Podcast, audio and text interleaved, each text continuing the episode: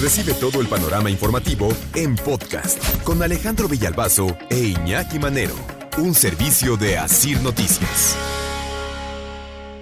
¿Usted qué tan feliz se siente de ser mexicano? Fue la pregunta. Se las hice hace ratito. ¿Ustedes qué tan felices se sienten de ser mexicanos? Híjole, está bien ruda la respuesta. ¿La quieren escuchar? Bien ruda la respuesta. 52% de los encuestados le contesta a De las Heras de Motecnia que está feliz de ser mexicano. 52%. Eso significa la muy mala noticia de que 48% dice que le hubiera gustado nacer en otro país. Uy, 48%. 48%. También sería interesante saber las condiciones, ¿no? ¿Por qué dicen eso?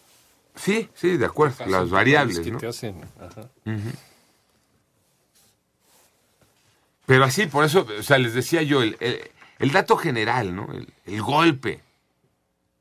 El golpe que da el dato general es aterrador, ¿no?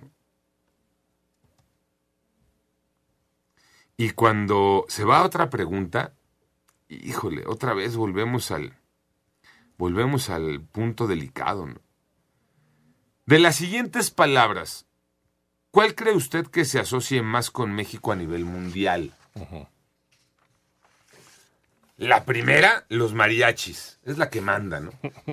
Nos identifica, ¿no? Es, es carta de presentación. La segunda, el tequila.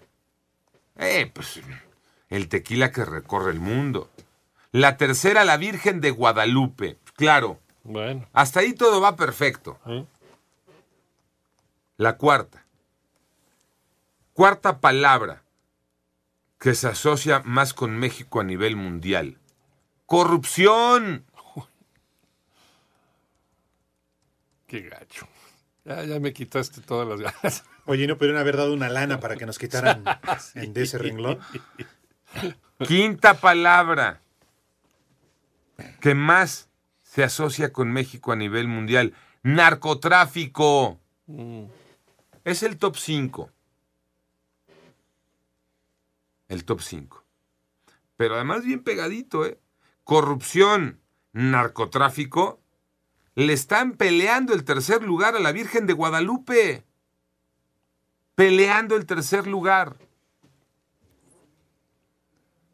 y muy cerquita de emborracharse con tequila.